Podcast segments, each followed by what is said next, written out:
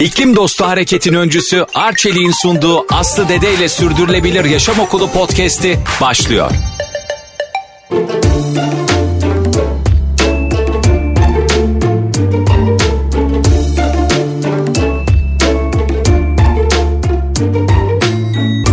Sürdürülebilir Yaşam Okulu'ndan herkese merhaba ben Aslı Dede. Gezegenimizin kahramanlara ihtiyacı var ve her birimiz birer kahraman olabiliriz. Peki ama nasıl? İşte bu sorunun cevabını arıyoruz Sürdürülebilir Yaşam Okulu'nda.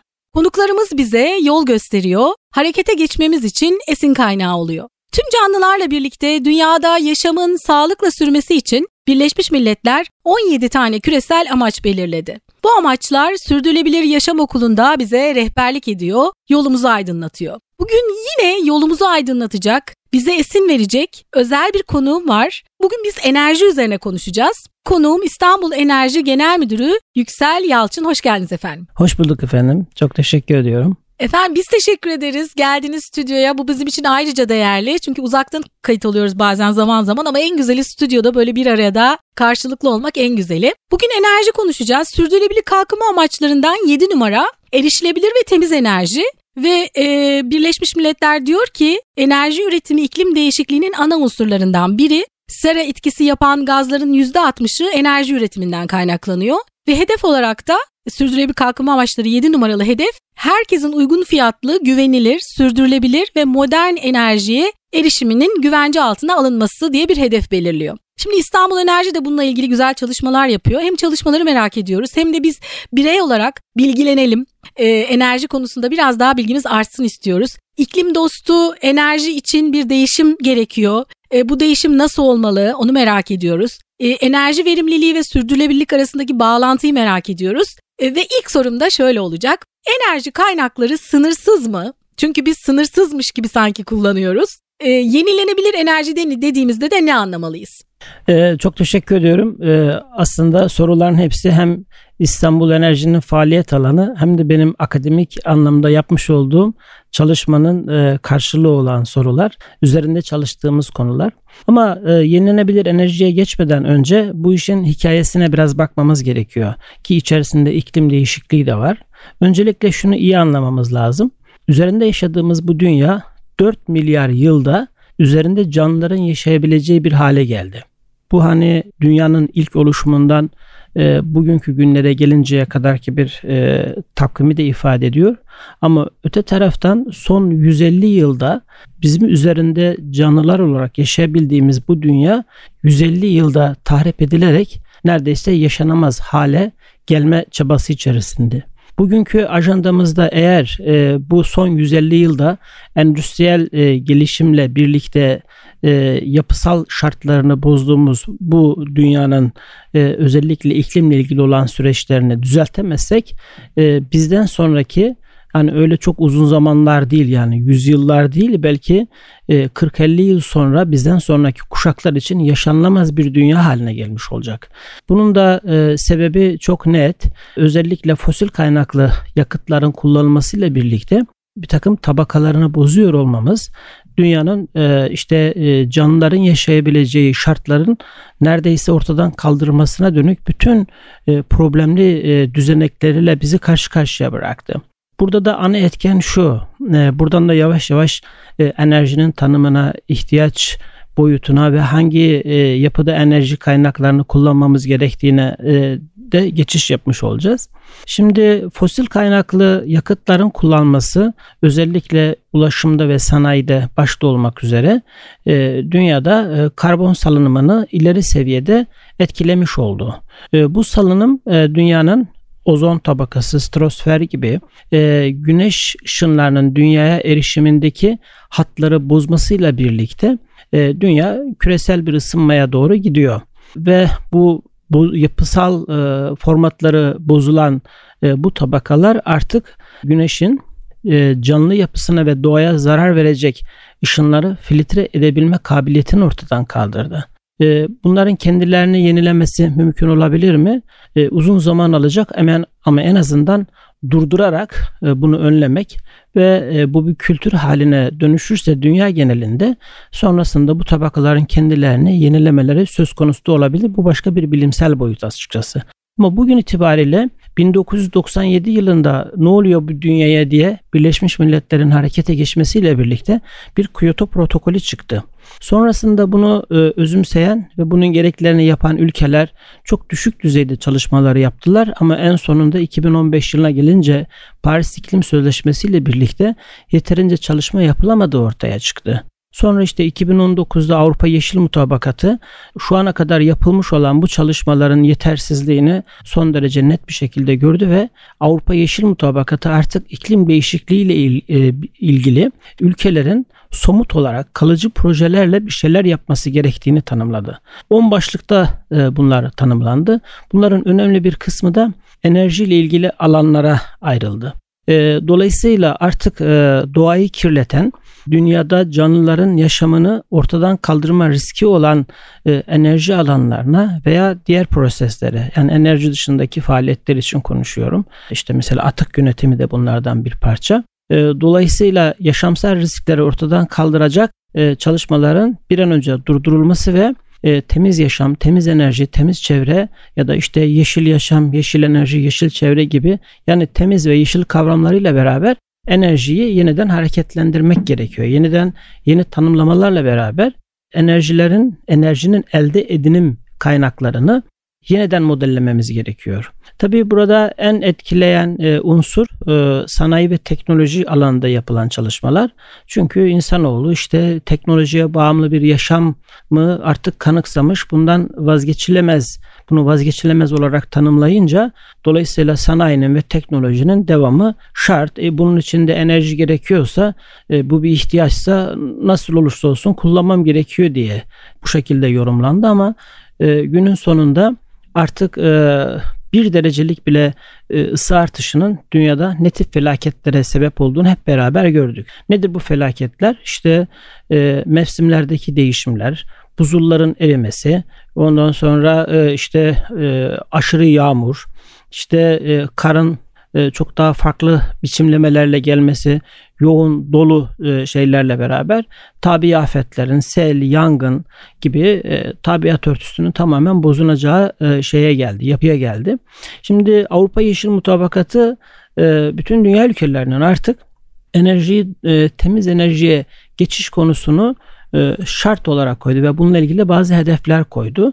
Türkiye'nin de içinde bulunduğu bu çalışma, bu yapı 2030'da ee, %40 oranında karbon salınımının azaltılması ve 2050'de artık e, karbon nötr bir dünya e, veya işte bu bunun altında imzaları bulunan ülkelerin 2050'de e, karbon nötr bir dünya oluşması için ya da ülke oluşması için herkes bu konuyla ilgili sorumluluklarını yerine getirmek durumunda. Türkiye'de 2020 yılında Çevre Şehircilik Bakanlığı'nın adını Çevre Şehircilik ve İklim Değişikliği Bakanlığı olarak değiştirdi ve bu manada yani yerel yönetimlere, hükümet tarafına, vatandaşlara, bireylere düşen bir takım sorumluluklar e, tanımlandı ve bunların hepsinin gereğini yerine getirmemiz gerekiyor. Buradan enerji alanına geçiyorum. Türkiye tabii enerjiyi önce bir tanımlamak lazım. Bir e, fosil kaynaklı e, yenilenemez tipi enerjiler, bir diğeri de sürdürülebilir e, kalkınmayı da destekleyen enerjide işte sonsuz kaynakların kullanımına dönük temiz enerji kaynaklarından e, enerji kullanımı esası. İşte bunun e, başına ne oluşturuyor? İşte rüzgar, güneş, su, jeotermal kaynaklar bunlar hepsi yenilenebilir enerji alanına giriyor. Fosil kaynaklı yakıtlar işte işte termik santrallerle çalışan e, kömür, işte petrol kaynaklı, doğalgaz kaynaklı yenilemez, yenilenemez ve aynı zamanda kirli enerji kaynakları diyebiliriz. Yanlış olmaz. Çünkü havayı kirletiyor, ortamı kirletiyor. Dolayısıyla enerji e, bu tarihçesiyle beraber anlaşılırsa çok daha net olacak. Artık e, bütün tüketim noktalarında fosil kaynaklı yakıtlarından oluşan e, enerji tüketimini biz e, kademeli olarak sonlandırırsak e, temiz enerjiye geçişi de e, bu manada geliştirmiş oluruz. Çünkü enerji gerçekten her alanda bir ihtiyaç. Bugün bu stüdyoda bile konuşurken kullandığımız ekipmanların hepsi enerji tüketiyor. O yüzden temiz enerji kaynaklarından enerji tüketeceğiz bir. İki, fosil kaynaklardan elde edilen enerjinin kullanımını yavaş yavaş kademeli olarak kesmiş olacağız. Ee, eğer bizden sonraki kuşaklara da temiz bir dünya bırakmak istiyorsak. İstiyorsak evet. Ee, peki e, enerji verimliliği dediğimizde ne anlamalıyız? E, çünkü İstanbul Enerji'nin hizmet alanlarından biri, iş alanlarından biri de bu. Aslında ona da biraz sonra değineceğiz. Enerji verimliliği dediğimizde yani aslında hem kurumsal boyutta hem de belki bireysel boyutta da bizi dinleyenler için e, ne anlama geliyor enerji verimliliği? Şimdi ondan önce İstanbul Enerji'nin enerjiyle alakalı faaliyetlerinden kısaca bir bahsedelim. Biz mesela şu anda İstanbul'un Avrupa yakasında toplanan bütün atıkları, çöplerin hepsini Silivri Seymen'de düzenli e, çöp toplama ya da atık toplama sahalarında toplamak suretiyle bunları depoluyoruz ve onda da e, çalıştığımız diğer iştirak şirketimiz İstaç. E, İstaç'la beraber bu projeyi yürütüyoruz ve çöp sahasındaki çöplerden zaman içerisinde oluşan metan gazını çekmek suretiyle buradan da enerji elde ediyoruz. Bu da biyokütle enerji e, e, olarak tanımlanıyor bu e, enerji alanında. Bu aynı zamanda hem enerji eldesi hem de atıkların doğaya zarar vermeden çünkü bu halde bırakıyor olmak bir çürümeyi doğal olarak getireceği için bir metan gazı salınımını oluşturacak. Metan gazı normal karbondan 28 kat daha zararlı. E, dolayısıyla hem e, az önce ifade ettiğim gibi dünyayı saran e, tabakalara zarar verdiği gibi ozonun da en büyük, ozon tabakasının en büyük düşmanlarından biri. Dolayısıyla biz burada metan gazından enerji elde ediyoruz. Bu bir önemli bir alan. Şu anda İstanbul Enerji'nin Silivri Seymen'deki bu tesisinde 37 megawatt enerji üretiyoruz. Bunun dışında hem İstanbul Büyükşehir Belediyesi'nin kurumsal binaları, iştirakleri aynı zamanda özel sektöre de güneş enerji sistemleri, çatı gez sistemleri kuruyoruz arazi GES sistemleri. GES güneş enerji sistemleri de santralleri diye tarif ediliyor. GES sistemleri kuruyoruz e, ve bunları da yaygınlaştırmaya çalışıyoruz. İstanbul Büyükşehir Belediyesi'nin de hedeflerinde yine az önce ifade ettiğimiz gibi 2030'da %40, 2052 yılında da karbon nötr bir şehir olma konusu da aynı zamanda e, Büyükşehir Belediye Başkanımızın da altında imzasıyla birlikte e, yani karbon nötr bir şehri aynı zamanda İstanbul'da programını almış durumda. Biz de İstanbul Büyükşehir Belediyesi'nin temiz enerji yatırımlarını planlayan, bunları uygulayan, projeleri hayata geçiren e, bir yapıdayız. Bunun yanında e, tabii enerjinin üretilmesi başka bir şey, bunun da doğru kullanılması başka bir şey. Bu çok önemli bir şey aslında. Şimdi e, özellikle e, binaların kendi tükettikleri enerjiyi üretmeleri konusunda da başta e, binaların çatıları olmak üzere çünkü güneşten istifade eden e, fiziksel e, alanlar binaların çatıları. Öte taraftan güneşe bakan yan yüzeyler, bina yanal yüzeyleri. Buralarda da güneş panelleri kurmak suretiyle binaların kendi enerjilerini kendileri üretmesi, işte kendi enerjisini üreten bina, yeşil bina kavramı burada. Bu e, modele mutlak surette geçmemiz gerekiyor. Bunu tabi bakanlık bir takım tanımlamalarla bunları e, talimatlandırıyor ama e, sonuçta bireyler olarak da bu çalışmayı sonuçta bireysel konutlar da yapılıyor. Buralarda bu çalışmaları yapmak lazım artık yerel yönetimlerinde.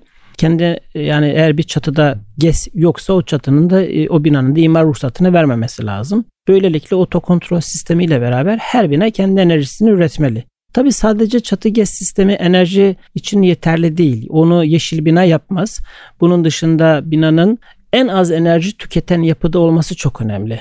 Yani artık işte tek camlı binaların olmaması lazım. De kışın ısıtma, yazın soğutma ihtiyacı oluyor binaların. Dolayısıyla binanın e, yalıtım yüzeylerinin iyi bir mühendislik disipliniyle yeniden tasarlanması gerekiyor ki e, sonuçta ısı enerjiyle e, aynı zamanda bir enerji kaynağı. Dolayısıyla e, kışın ısıtmak için, yazın soğutmak için daha fazla enerji tüketmiş olursunuz. E, bu gibi hani bireysel tüketimlerimizi de evimizdeki eşyaların seçiminde de yani işte buzdolabı olsun, televizyon olsun, diğer işte çamaşır, bulaşık makineleri olsun. Bunları da en az enerji tüketeni tercih ediyor olmak da e, enerjiyi verimli kullanmak dolayısıyla bir enerji verimliliği başlığını oluşturuyor. Bu duyarlılığı hepimiz beraber sağlamamız lazım. Bir başka bağlantı da şuradan e, ifade edelim. E, atık yönetimi enerjinin aslında ilk çıkış noktası. Çünkü e, kullandığımız bütün her şeyin üretildiği bir teknolojik alan var. Sanayi çevresi. Bunların üretmiş olduğu e, her günlük hayatta kullandığımız her şey bir süre sonra e, ömrünü bitiriyor ya da bitirmiyor ya da kendimiz kullanmama kararı aldığımız zaman bunu çöp olarak ya da atık olarak tanımlıyoruz. Burada dönüşümlü atık, dönüşümsüz atık e, kavramını iyi e, algılamamız lazım. Organik atıkları işte cam, metal, kağıt vesaire gibi dönüşümlü atıkları kaynağında e, doğru olarak ayırırsak Daha sonra bu dönüşümlü atıklar e, o sektörde yeniden kullanılmış olur. Hem çevresel zararlarını en aza indirmiş oluruz hem de bunların üretimi için daha az enerji tüketmiş olunur. O yüzden yani e, temiz enerji yönetimi ile atık yönetimi açısının arasında çok güçlü bir ilişki var. Ve bunu da başta ebeveynler, anne babalar olmak üzere küçük yaşta çocuklarına anlatmalı. Bu ev içerisinde bir kültür olmalı. İlkokul, anaokulu, ilkokul, e, işte orta öğretim, lise e, ve akademik e, eğitimler dediğimiz üniversite yaşamı boyunca da bu eğitim artık bir kültür haline dönüşürse bu artık yaygınlaşan bir disipline dönüşür. Yani herkesin katılımıyla sağlanan bir enerji dünyası, temiz enerji dünyası oluşturur. Bu sadece bir işte e, hükümetlerin, bir yerel yönetimde bir belediye başkanının projesi değildir. Bu e, kitlesel olarak hepimizin içinde bulunduğu ve hepimizin de sorumlulukları olan bir kavramla bir dönüşüm sağlayabilirsek temiz enerji bir mantık, bir anlayış biçimi olur. Yani özellikle gelişmiş ülkelerde bunları çok rahat görüyoruz. İşte bir çöpü, bir atığı ilgili e, kutusuna atmayan atanı mesela çok garip karşılarlar. O garip karşılama bir kültüre dönüştüğünden öyle. Yani hepsi cezalı olmayabiliyor. Dolayısıyla biz bu dönüşümü sağlarsak e, temiz enerji bir defa bizde bir kültür olur. Enerji kullanımı da böyledir. Az önce sorunuzda enerji verimliliği var. Mesela yeni bir ev yapıyorsunuz, e, bir daire yapıyorsunuz. Onun içerisinde aydınlatma sistemi var. İşte e, eski tip e, model aydınlatma elemanları seçerseniz e, enerji tüketimini daha fazla e, şey e, sağlamış olursunuz. Ama bunun yerine akıllı aydınlatma elemanları, daha tasarruflu led teknoloji ekipmanlar kullanırsanız enerji tüketiminizi %80 oranında azaltırsınız. İşte enerji verimliliği bu. Bir bulaşık makinesi, bir buzdolabı alıyorken ürün listesine bakacaksınız. İşte aylık tüketimi 30 kW olan var, aylık tüketimi 5 kW olan var. Bazen daha ucuz olsun diye ucuz ürün alıyorsunuz ama enerjiyle onun parasını daha fazla ödüyorsunuz. O yüzden bu bir mantık. Ee, orada en az enerji tüketen ürünleri seçiyor olmak. Evde olsun, şeyde olsun, yaşamda olsun, her yerde. Sanayici de böyle. Yeni bir üretim makinesi alacağı zaman en az enerji tüketen makineyi alıyor olması bunun da enerji kültürünün e, işte enerji verimliliği esası üzerine e, şey yapar, oturduğunu ifade eder. E, enerji verimliliği böyle bir şey. Ama bunun mühendislik yaklaşımı da var. Şimdi Enerji Bakanlığı eğitim programlarıyla enerji verimliliği konusunda ölçme, kontrol ve uygulama diye üç ayrı fazla eğitim e, faaliyetleri veriyor. E, bu alanın mühendis arkadaşları da gidip bu eğitimleri alıyorlar. Sertifikalı bir eğitim şey uzman oluyorlar.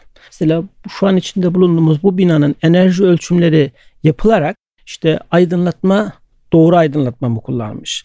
İşte 100 e, adet işte 20 e, mumlu kampuller aydınlatma elemanları kullanılacakken daha mı fazla kullanmış? Burada enerji ölçümleri yaparak bir proje listesi oluşturuyorlar. Sonra binanın sahipleri de yöneticileri e, bu dönüşümleri yapmak suretiyle enerji tasarrufu elde ediyorlar. İşte enerji verimliliğini enerji tasarrufu ile birlikte yapıyor olma fiili de enerji verimliliğini doğuruyor. Bugün sanayi tesislerinde yaptığımız e, teknik analizler ve enerji ölçümleri şunu gösterdi ki e, konvansiyonel yöntemlerle e, kurulan düzenekler e, de %20'ye yakın enerji tasarrufu e, elde edilebiliyor. Bu ne demek?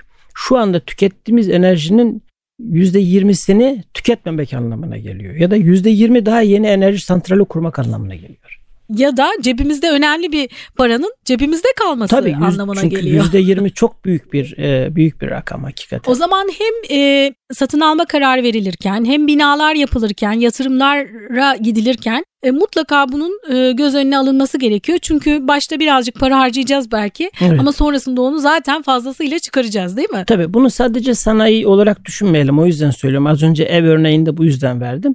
Evinizde bir tost makinesi veya bir ekmek kızartma makinesi ihtiyaç olarak tanımlayıp alma kararı verdiğiniz anda da en az enerji tüketini seçiyor olmak da işte enerji verimliliği öğretisinin artık kanıksandığı ve bunun bir kültür haline geldiğinin işareti. Artık kararları böyle vermemiz lazım. Evet bir değişim zamanı zaten. Evet kesinlikle. Ee, biz de sık sık söylüyoruz bir sürdürülebilir yaşam kültürü oluşmalı. Bu da çok da zor değil aslında biz Türkiye insanı aslında çok da bizim için çok yabancı şeyler değil tasarruf. Hı hı. Biz sanırım son 50 ila yani 80 yıl içinde belki böyle hızlı tükü 80 bile değil. En son 50 evet. yıl içerisinde bu kadar değişti yaşam alışkanlıklarımız. Dolayısıyla yani e, diğerini de kolay öğrenebiliriz gibi geliyor bana. Özellikle Türk insanı biraz çabuk adapte oluyor yeni e, yeni şeylere. Bunu, bunu böyle söyleyince insanlar sadece e, enerji için ödeyecekleri fatura tutarından %20 tasarrufu algılıyorlar.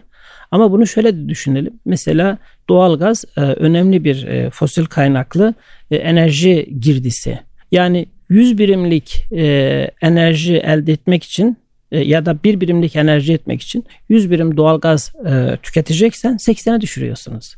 Böylelikle fosil kaynaklı tüketimleri de en aza indiriyorsunuz. Bunun işte petrol kaynaklı ya da kömür kaynaklı düşünün. Yani bir şehri aydınlatmak için 100 e, ton kömür yakmanız gerekerek e, yakarak bir termik santralden enerji üretiyorsanız 80 ton yapacaksınız. Bu da onu ne yapıyor? En azından fosil kaynaklı enerji tüketiminin de ki o kaynağı da azaltmış oluyoruz. O yüzden bu çok önemli ve ben şuna e, çok önemli dikkat çekmek istiyorum. Metan gazı 28 kat daha karbon gazından zararlı. O yüzden ne kadar çok fosil kaynaklı yakıtları azaltırsak, işte yakıt tüketiminde de böyle, araç seçiminde de böyle bakınız.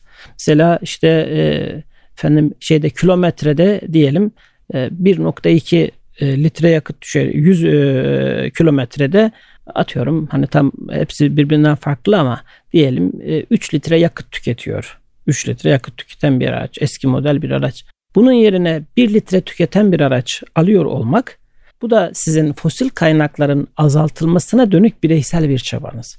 İşte biz bu dönüşümleri önce bireylerde, sonra kurumlarda ve organizasyonlarda e, bir kültür haline getirirsek böylelikle e, küresel ısınmayı kademeli olarak azaltıp bizden sonrakilere daha temiz bir dünya bırakabiliriz. Hatta bizden sonrakilere de dememek lazım. Bugün bile işte yangınların büyük bir çoğunluğu e, hepsini böyle birileri yakıyor diye de e, şey yapmamak lazım. Yani mesela geçen bir e, bilim insanı açıkladı. E, çam ağaçlarındaki reçineler birkaç derecelik e, şeyle e, ısı artışı ile beraber tutuşma sıcaklığına eriştiğinde e, doğal bir e, yanma meydana geliyor.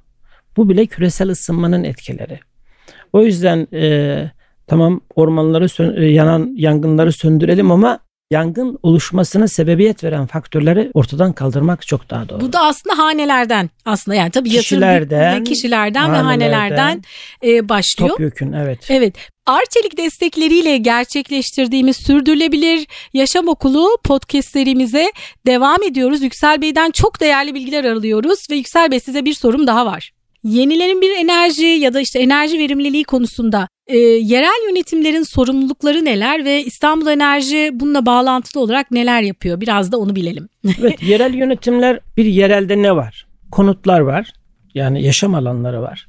Sanayi çevresi var. Ulaşım var. İşte bir de kurumsal binalar var. Bu dört başlık en fazla enerji tüketen alan. Hani sorumluluklar nedir diyoruz ya. Az önce ifade ettik. Yeni bina yapılması halinde eğer o binanın en az enerji tüketen bina e, yapılacak şekilde projelendirilmesi ve bu proje onaylarına yerel yönetimin e, onay vermesi yetki alanında olduğu için bu dönüşümleri bir defa yeni yapılanları kesinlikle bu hale getirmek lazım. Bu şekilde dizayn etmek ve yapmak gerekiyor. İki mevcutları da dönüştürmek gerekiyor. İşte ne bileyim siteleri teşvik etmek lazım. 400-500 kişilik şey dairelik siteler var mesela. Bu sitelerin yöneticileriyle, muhtarlarla bir şekilde bu bilgi akışının doğru bir şekilde tabana aktarılması bu dönüşümün de teşviklendirilerek her bina sahibinin başta önce çatılardan başlamak suretiyle işte güneş güneye bakan yüzeylerin dikey yüzeylerinde yine panellenmek suretiyle maksimum enerji kullanacak, temiz enerji kullanacak şekle dönüştürülmesi gerekiyor. Bu bir defa yerel yönetimlerin sorumluluğu.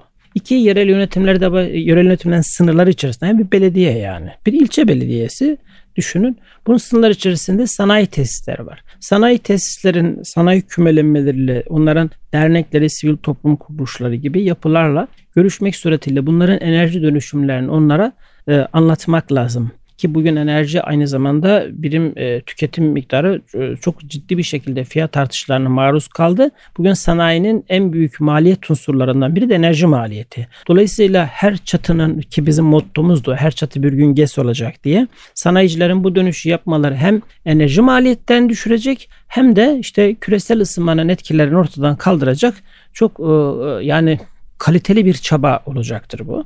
Onun ötesinde bir de ulaşım araçları var. İşte otobüsler var, taksiler var falan. Bunlardaki fosil kaynaklı şeyleri, petrol e, petrol ürünlerini, akaryakıtı artık elektrikli araçların dönüşümüne dönük, hibrit araçların dönüm, dönüşüne dönük. İşte gelecek teknolojileri şimdi hidrojen enerjilerini konuşuyor. Bu dönüşümleri yıllara sari bir şekilde kademeli olarak düzelecek. Bunları e, metodolojik olarak tanımlayan Avrupa Yeşil Mutabakatı SECAP diye sürdürülebilir iklim enerji eylem planları adıyla Türkçesi SEAP diye geçiyor. SECAP İngilizcesi. Bu çalışmalarla bakanlık aslında yerel yönetimlerin de Avrupa Birliği iklim değişiklik süreçlerine uyum adına e, çevre ve enerji eylem planlarını hazırlamalarını istiyor. İşte bir ilçe düşünelim Büyükçekmece. Büyükçekmece 2050 yılına kadar karbon nötr olacak. 2030'da da %40 oranında azaltacak. O halde Büyükçekmece Belediyesi konutların dönüşümünü bu tarihe kadar planlamalı vatandaşlarıyla, sanayicileriyle konuşmalı, etmeli ve bu dönüşümleri yapmalı. Ulaşımda da artık 2050 yılda yani işte petrol kaynaklı hiçbir araç olmayacak mesela. Bu da onların girişimi. Yani bu anlamda yerel yönetimlerin sorumlulukları büyük. Ama kendi öz kaynaklarıyla bunları yapması tabii ki e, mümkün değil. Sonuçta yerel yönetimlerin bu kadar güçlü kaynağı yok. Bunu toplumsal katılımla e, çözümlenmesi gereken bir şey. Ama SEKAP önemli burada. Biz de e, İstanbul Enerji olarak şu an yerel yönetimlerde bu dönüşümleri yapıyoruz. Yerel enerji ağı çalışmamızla diğer ilçe ve il belediyeleriyle de ortak e, çalışma kümeleri oluşturuyoruz ve onların da enerji dönüşümlerini bu e, Avrupa Yeşil Mutabakatı'nın SEKAP sistematiğinde e, e, planlamalarını yapıyoruz. Bunları, bunlar yasal olarak yapılması gereken eylemler Tabii yasal mi? olarak yapılması gereken eylemler. Ama Türkiye'de regülasyonlar yani zaman içerisinde oturacak. Bence e, nasıl e, gıda konusunda Gıda Bakanlığı'nın ya da illerdeki, ilçelerdeki il müdürlükleri, ilçe müdürlükleri üzerinden denetimler yapılıyorsa e, karbon e, salınımına dönük de denetimler e, Enerji Bakanlığı'nın alt birimleri veya yerel yönetimlerde oluşacak birimlerle mutlaka yapılması gerekiyor. Evet, ekonomik kalkınma ile enerji yönetiminin çok önemli bir bağı var bu durumda değil mi? Evet, tabii aslında burada e, iki arada bir derede hikayesi var. Yani üretimi artıralım, e, üretim e, potansiyelimiz, üretimimiz, kabiliyetimiz artsın ama üretimi artırmak için de enerji ihtiyacımız var. Enerji kaynağını da oluşturmamız gerekiyor. Enerji kaynağını maalesef fosil kaynaklı yakıtlar daha hızlı sağlayabiliyor daha kolay erişilebilir şeyi var. Ama yenilenebilir enerji kaynağı alanı biraz daha yatırım gerektiriyor. İşte bugün e, güneş enerji panellerinin ya da sistemlerinin kurulması işte bir e, megawattı yaklaşık 700 bin dolar. E, yani iyi e, bir bütçe gerekiyor. Burada bu e, enerji e, şeyini arzını doğru sağlayamasak e, gelişmiş ülkelerden teknolojik ve e, sanayi yap, e, çıktılar itibariyle geride kalmış oluruz. E, dünya zaten bir teknoloji yarışı içerisinde. E, dolayısıyla endüstriyi, sanayi de geliştirmek yaşamın bir parçası. Özet, biz yenilenebilir enerji yatırımlarıyla birlikte büyüyen bir sanayi ve teknoloji yapısını kurarak yolumuza devam etmemiz gerekiyor. Şimdi Avrupa Birliği özellikle enerji tüketiminde bazı standartlar koydu. Mesela buzdolabında bakıyorsunuz kırmızı, sarı, yeşil gibi bir takım üçgen işaretler var. En az enerji tüketen kategori buzdolaplarında mesela. Diğer ürünlerde de çıktı. Böylelikle en az enerji tüketen ürünleri de sanayi üretmek zorunda. Yoksa daha fazla tüketini üretim yasağı doğal olarak gelmiş oluyor. Üretemezsiniz yani. Bu hem toplum tarafından, tüketici tarafından bir talep ve beklentiye dönüşecek. Yasal yaptırımlar da bunu mevzuata koyacaklar. Sanayici de buna uyunca böyle e, temiz Hep temiz beraber. yürüyeceğiz. evet. Hep beraber yürüyeceğiz. Peki aslında çok önemli bir konuk var şu anda bizim stüdyomuzda. Çünkü İstanbul'un enerjisini yönetiyorsunuz siz. Buradan e, bizi dinleyen İstanbullulara neler önerirsiniz? Ya da e, siz kendiniz aslında neler yapıyorsunuz enerji verimliliği açısından? Kendi binalarınızda ya da çalışanlarınız ya da siz kendi hanenizde aslında neler yapıyorsunuz? Biz onları merak ediyoruz. Kendi hanemize de geliriz. Biz öncelikle e, Sayın Başkanımızın da bizlere e, talimatı enerjinin en çok tüketildiği noktalardan başlayalım sanayi çevresinde. Önce sanayici kümelemelerin iş adamlarına, organize sanayi birliklerinin başkanlarına, yönetimlerine temiz enerjinin önemini, enerji maliyetlerinin düşürmesi için bir an önce yenilenebilir enerji e, yatırımlarına dönmeleri, hem kendi tüketimleri açısından avantajı, maliyet avantajı hem de dünyanın geleceği açısından böyle. Hem de karbon gümrüğüne takılmayacaklar bir süre sonra. Bunları anlatarak önce sanayici, e, sanayi kesimini bilgilendiriyoruz. Bunun dışında e, okullara e, işte lise ve denge okullara la beraber onlarla işbirliği yapıyoruz. Enerjinin önem, önemini anlatıyoruz gençlere. Üniversitelerle işbirliği protokolleri yaparak üniversitelerimizde çevre ve enerji kulüplerinin kurulmasına destek veriyoruz ve onlarda bu bilgilendirme çalışmalarını yapıyoruz. Biz İstanbul Enerji olarak da bu çalışmalarımızdan dolayı 2021'de e, çevre ödülü aldık. O yüzden buradan da tüm çalışma arkadaşlarımızla kutluyoruz topluma dönük sivil toplum kuruluşlarının eğitim e, bilgilendirmelerine dönük de çok ciddi gayretlerimiz var. Mesela her sivil toplum kuruluşu e, mutlaka bir enerji masası kurmalı. O sivil toplum kuruluşunun kapsamı ne olursa olsun yani Güvercin Sevenler Derneği bile mutlaka işlerinden bir üyesini enerjiyle ilgili sorumlulandırsın. Enerji artık birilerinin değil hepimizin işi. Her sivil toplum kuruluşu, her okul, ilkokuldan ortaokula, liseye, her okulda mutlaka çevre ve enerji kulübü olmalı. Ve biz bu çevre ve enerji kulüpleriyle beraber genç yaşta bunları olgunlaştırdıkça geleceğe dönük bir kültür olacak. Biz İstanbul Enerji olarak hem enerji yatırımlarını bu e, bu mantıkta yönetmeye çalışıyoruz e, kurumsal programlarımızla hem toplumu bilgilendirerek bu çalışmaları yapıyoruz. E, böylelikle işte temiz enerji konusunda sorumluluklarımızı bu şekilde yerine getirmeye çalışıyoruz yani. Siz peki kişisel olarak e, yaşamınızda değiştirdiğiniz alışkanlıklar var mı? Enerji verimliliği. Şöyle yani benim evimde 10 e, yıldan daha fazla bir zamandır çöplerimiz, e, atıklarımız kesinlikle tasnifli atağa göre yürür.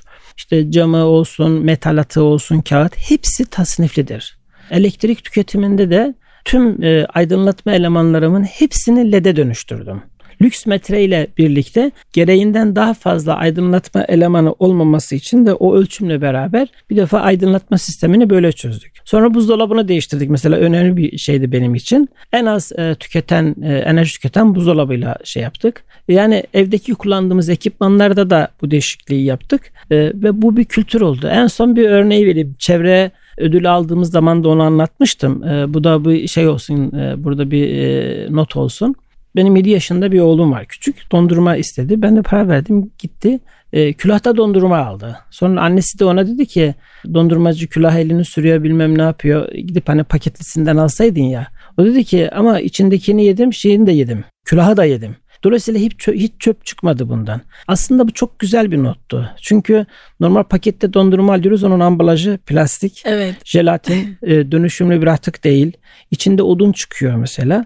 Belki dondurmacılar artık içinde odunu bırakmalı. Belki kakaolu onu da yenilebilir bir sap şeklinde yapmalı. Aa, çok gibi, güzel tamam harika. Mesela yani demek istediğim biz küçük yaşta çocuklarımızı bu şekilde eğitirsek bu hepimiz için gelecekte bir model olur. Bir de e, çevreyi kurallarıyla beraber koruyalım. Bu hepimiz için önemli bence. Yüksel Bey bence aslında tabii biz yetişirken böyle korkular, endişeler, kaygılar yoktu. Farkındalık da yoktu. Dolayısıyla biz pek öyle yetişmedik ama bugünün çocukları zaten e, okullarda pek çok e, yerde aslında bu bilinçle bence e, yetişiyorlar. Çünkü mecburlar bu bilinçle yetişmeye yoksa gelecekte yaşanacak bir dünya kalmayacak. Yani onlar bizim çocukluğumuzdan daha bilinçli ve farkındalar değil ama mi? Ama öyle ama e, şimdi o şekilde e, ilk öğretim okulunda o dersi alan işte öğretmeni çöplerinizi oraya atın buraya yapın lambaları kullanmadıklarınızı söndürün işte evden dışarı çıkıyorsanız bütün lambaları ışıkların söndüğünü şey yapın. Fişleri mutlaka prizden çekin. Bu bilgileri veriyorlar. Ama geldiklerinde ebeveynler bunlara uymadıkça bu sefer diyor ki ya o sadece dersmiş. tamam mı? Evet. Yani o sadece dersmiş diye bakıyor ve orada bitiyor. O alışkanlığa dönüşmüyor. Alışkanlığa dönüştürmediğiniz hiçbir şeyi kültür haline getiremezsiniz. O yüzden e, çocukların eğitimlerine ben şey söylemiyorum ama milli eğitim bunu hakikaten e, çok sistematik bir şekilde anaokulundan ta lise son sınıfa kadar çevre ve enerji dersi hiç eksik olmamalı. Bir de bir başka bir şey enerji bir boyutuyla sadece kullanıcı tarafından değil bir teknolojik alan. Yani bugün gelişmiş ülkelerde işte güneş enerji sistemlerinin geçmişi 20-25 yıl bizde daha son 7-8 yıllık. İşte hidrojen enerjisine çalışıyor dünya. Biz henüz daha kurulmuş bir tane hidrojen enerji tesisimiz yok. Enerji mühendislik ve teknolojik alanı. O yüzden özellikle hani son dönemlerde de enerji e, yaygınlaşıyor. Güneş enerji santralleri, rüzgarlar falan. Buraya dönük de teknik elemanları mutlaka artırmamız gerekiyor. Bunun için enerji teknolojileri meslek liseleri, enerji teknolojileri meslek yüksek okulu, enerji teknolojileri mühendisliği ve karma olmayan sadece o alanda enerji teknolojileri üniversitesi yaklaşımıyla tamamen işi enerji olan ve enerji laboratuvarlarıyla donatılı teknik okulların sayılarını artırarak biz geleceğin enerji dönüşümünü sağlamamız lazım. O kadar güzel anlatıyorsunuz ki sanırım üniversitede eğitim vermenizin de etkisi var. Evet, e, Kültür Üniversitesi İstanbul Kültür Üniversitesi'nde e, öğretim görevlisiyim aynı zamanda. Orada da işte biyokütle enerjiyi ve SEKAP'ı, e, enerji ekolojisi dersi anlatıyorum. İşte o yüzden çok güzel anlatıyorsunuz. O yüzden yani şu an sürenin sonuna geldik. Bir bitirmek evet. durumundayım ama çok da teşekkür ederim. E, ayağınıza sağlık, e, nefesinize sağlık. Geldiniz bize anlattınız.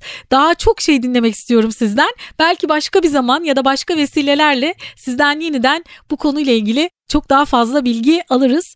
Gerçekten hepimizin anlayacağı şekilde günlük hayatımıza dokunacak şekilde anlatıyorsunuz. Çok teşekkür ederim. O kadar evet. değerli bilgiler verdiniz ki bize ve ben de aslında kişisel olarak özellikle İstanbul Enerji'nin başında böyle bir kişinin olması da beni böyle bireysel olarak tanıdığımda çok mutlu etti açıkçası. Ben de çok memnun oldum. Çok teşekkürler. Son olarak vermek istediğiniz bir başka mesaj, e, söylemek istediğiniz bir şey var mı? Aslında konuşacaklarımızın hepsini konuştuk e, ama e, çevre ve en, tabii günlük hayatımızda çok başlıklı konu var. Çevre ve enerji bu dünyayı korumak, sadece bu dünyayı değil geleceğimizi korumak, çocuklarımızı korumak.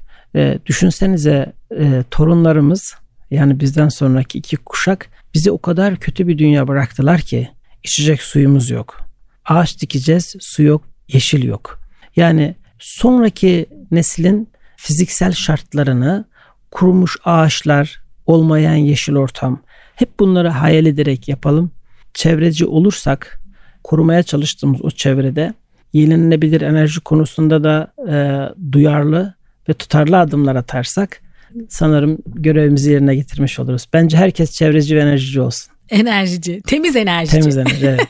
Peki çok teşekkür ederim. Sağ ben olun. Ben teşekkür ederim. Biz de bu fırsatı verdiğiniz için. Biz teşekkür Kolaylıklar ederiz. diliyoruz. Sağ olun efendim. Arçelik destekleriyle gerçekleştirdiğimiz Sürdürülebilir Yaşam Okulu podcast'inin bugünkü konu İstanbul Enerji Genel Müdürü Yüksel Yalçın oldu. İyi bir gelecek yaratmak için kapsayıcı bir sürdürülebilir yaşam kültürü oluşturmak için iyiliği geliştirelim dedik. Bir bölümün daha sonuna geldik. Bize nasıl ulaşabilirsiniz? Sosyal medyadan Sürdürülebilir Yaşam Okulu yazarak ya da sürdürülebiliryaşamokulu.com adresinden bize ulaşmanız mümkün. Ben Aslı Dede. Bir sonraki bölümde buluşmak üzere demeden önce başta ne söylemiştik? Tüm canlılarla birlikte dünyada yaşamın sağlıkla sürmesi için gezegenimizin kahramanlara ihtiyacı var ve o kahraman sen olabilirsin. Harekete geç. İklim Dostu Hareket'in öncüsü Arçelik'in sunduğu Aslı Dede ile Sürdürülebilir Yaşam Okulu podcast'i sona erdi.